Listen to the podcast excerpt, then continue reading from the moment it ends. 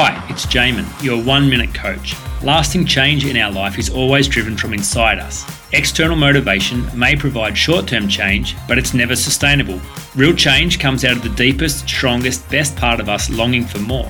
Now, this part is often hidden, ignored, and undervalued. It's buried in our subconscious and only comes out when we are prepared to listen. When we are asleep, however, our controlling conscious mind is out of the way and our subconscious is free to play.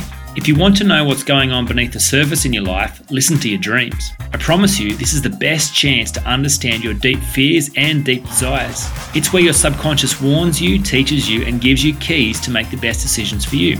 Don't get too caught up with dream interpretation books or experts. Your dreams can only really make sense to you. Look for patterns and recurring themes, but don't ignore your dreams. They are often a signal of some kind.